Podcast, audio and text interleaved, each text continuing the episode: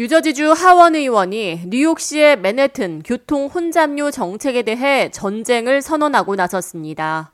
뉴저지 5선거구 민주당 자시가 타이머 연방 하원 의원은 뉴욕시에서 추구하고 있는 교통 혼잡료 최대 23달러 부과 계획에 맞서기 위한 새로운 법안을 마련 중에 있으며 조만간 새로운 법안이 발표될 것이라고 밝혔습니다.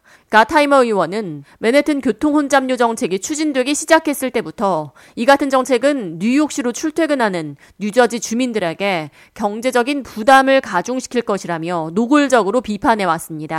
가타이머 의원은 이러한 맨해튼 교통 혼잡료 부과 방안은 안 그래도 비싼 주거비와 높은 물가, 생활비로 경제 부담에 시달리고 있는 뉴욕과 뉴저지 주민들의 삶을 더 어렵게 만들 것이라고 비판하면서 이에 맞선 새로운 법안 추진의 이유를 설명했습니다. 이어 뉴욕시 교통체증 문제를 운전자들에게 떠넘기며 이를 통해 주민들의 부담을 가중시키고 뉴욕시만 세금을 챙기려는 정책은 분명히 잘못됐다고 꼬집었습니다. 자노리버 MTA 회장은 지난 8월 성명을 내고 맨해튼 교통 혼잡료 도입은 환경뿐 아니라 대중교통 측면에서도 좋은 정책이라고 강조하면서 뉴욕과 그 일대 지역에도 긍정적으로 작용할 것이라고 전했습니다. 리버 회장은 교통 혼잡료를 부과함으로써 맨해튼 일대 혼잡을 줄일 수 있고 운전자들의 이동 시간 역시 단축시킬 수 있을 뿐만 아니라 에너지 소비를 줄이는 방향으로 이어져 환경에도 긍정적이라는 전망을 내놓았습니다. 하지만 일부 주민들은 교통 혼잡세를 부과한다고 차로 이동하던 주민들이 모두 대중교통으로 갈아타겠느냐고 반문하면서 이는 교통 혼잡의 원인을 운전자들에게만 돌리며 부담을 과중시키는 처사라며 뉴욕시 대중교통의 재정 적자를 운전자들에게 부담시키지 말라고 지적하고 있습니다.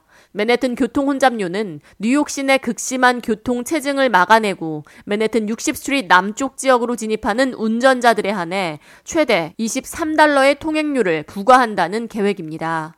메트로폴리탄 교통공사는 이를 통해 맨해튼 일대 교통량을 20% 줄일 수 있을 뿐만 아니라 연간 10억 달러의 수입을 거둘 수 있다며 이를 통해 전철과 버스 등 대중교통 시스템을 개선한다는 계획입니다.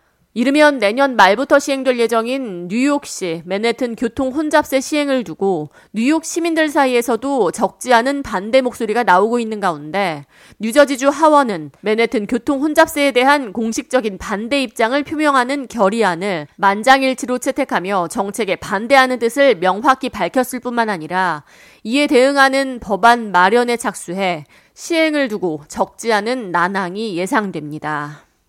K-Radio 이하예입니다.